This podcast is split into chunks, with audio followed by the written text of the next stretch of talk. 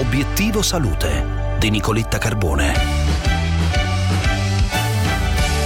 Il trapianto di microbiota, l'insieme dei microorganismi che vivono in simbiosi nel nostro intestino svolgendo tantissime funzioni, è un possibile strumento terapeutico per diverse malattie.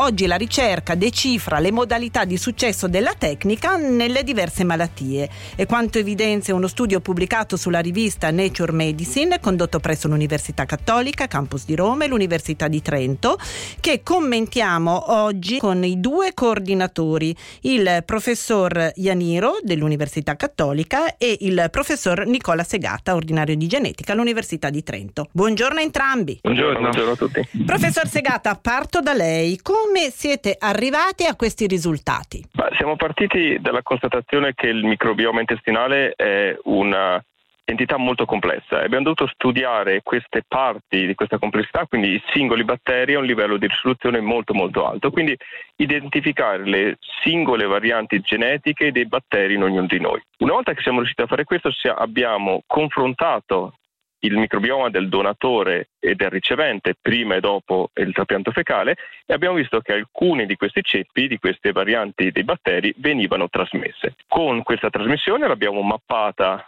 eh, grazie all'intelligenza artificiale e all'analisi chiamata metagenomica e abbiamo sviluppato uno, un valore che ci dica quanto bene un microbioma del donatore ha attecchito nel ricevente e questo valore abbiamo visto essere molto associato al successo del trapianto fecale e della cura della malattia eh, per cui il trapianto fecale è stato effettuato. Professor Ianiro, passo a lei. Quali sono le ricadute di questa scoperta? Ad oggi noi sapevamo che alcuni studi erano andati bene, altri meno bene e non capivamo il perché. Adesso con questo studio abbiamo in qualche modo ehm, scoperto la chiave di quello che è il successo clinico del trapianto di microbiota. Quindi eh, le nuove prospettive saranno migliorare l'attecchimento per migliorare la risposta clinica e quindi utilizzare il trapianto non solo come cura nelle malattie infettive come il Clostridium difficile per cui in pratica clinica ma in molte altre patologie.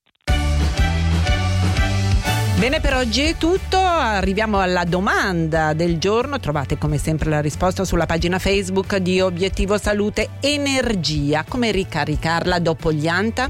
Ora vi lascio a Melog con Gianluca Nicoletti. Vi auguro un buon ascolto e una buona giornata. Un saluto da Nicoletta.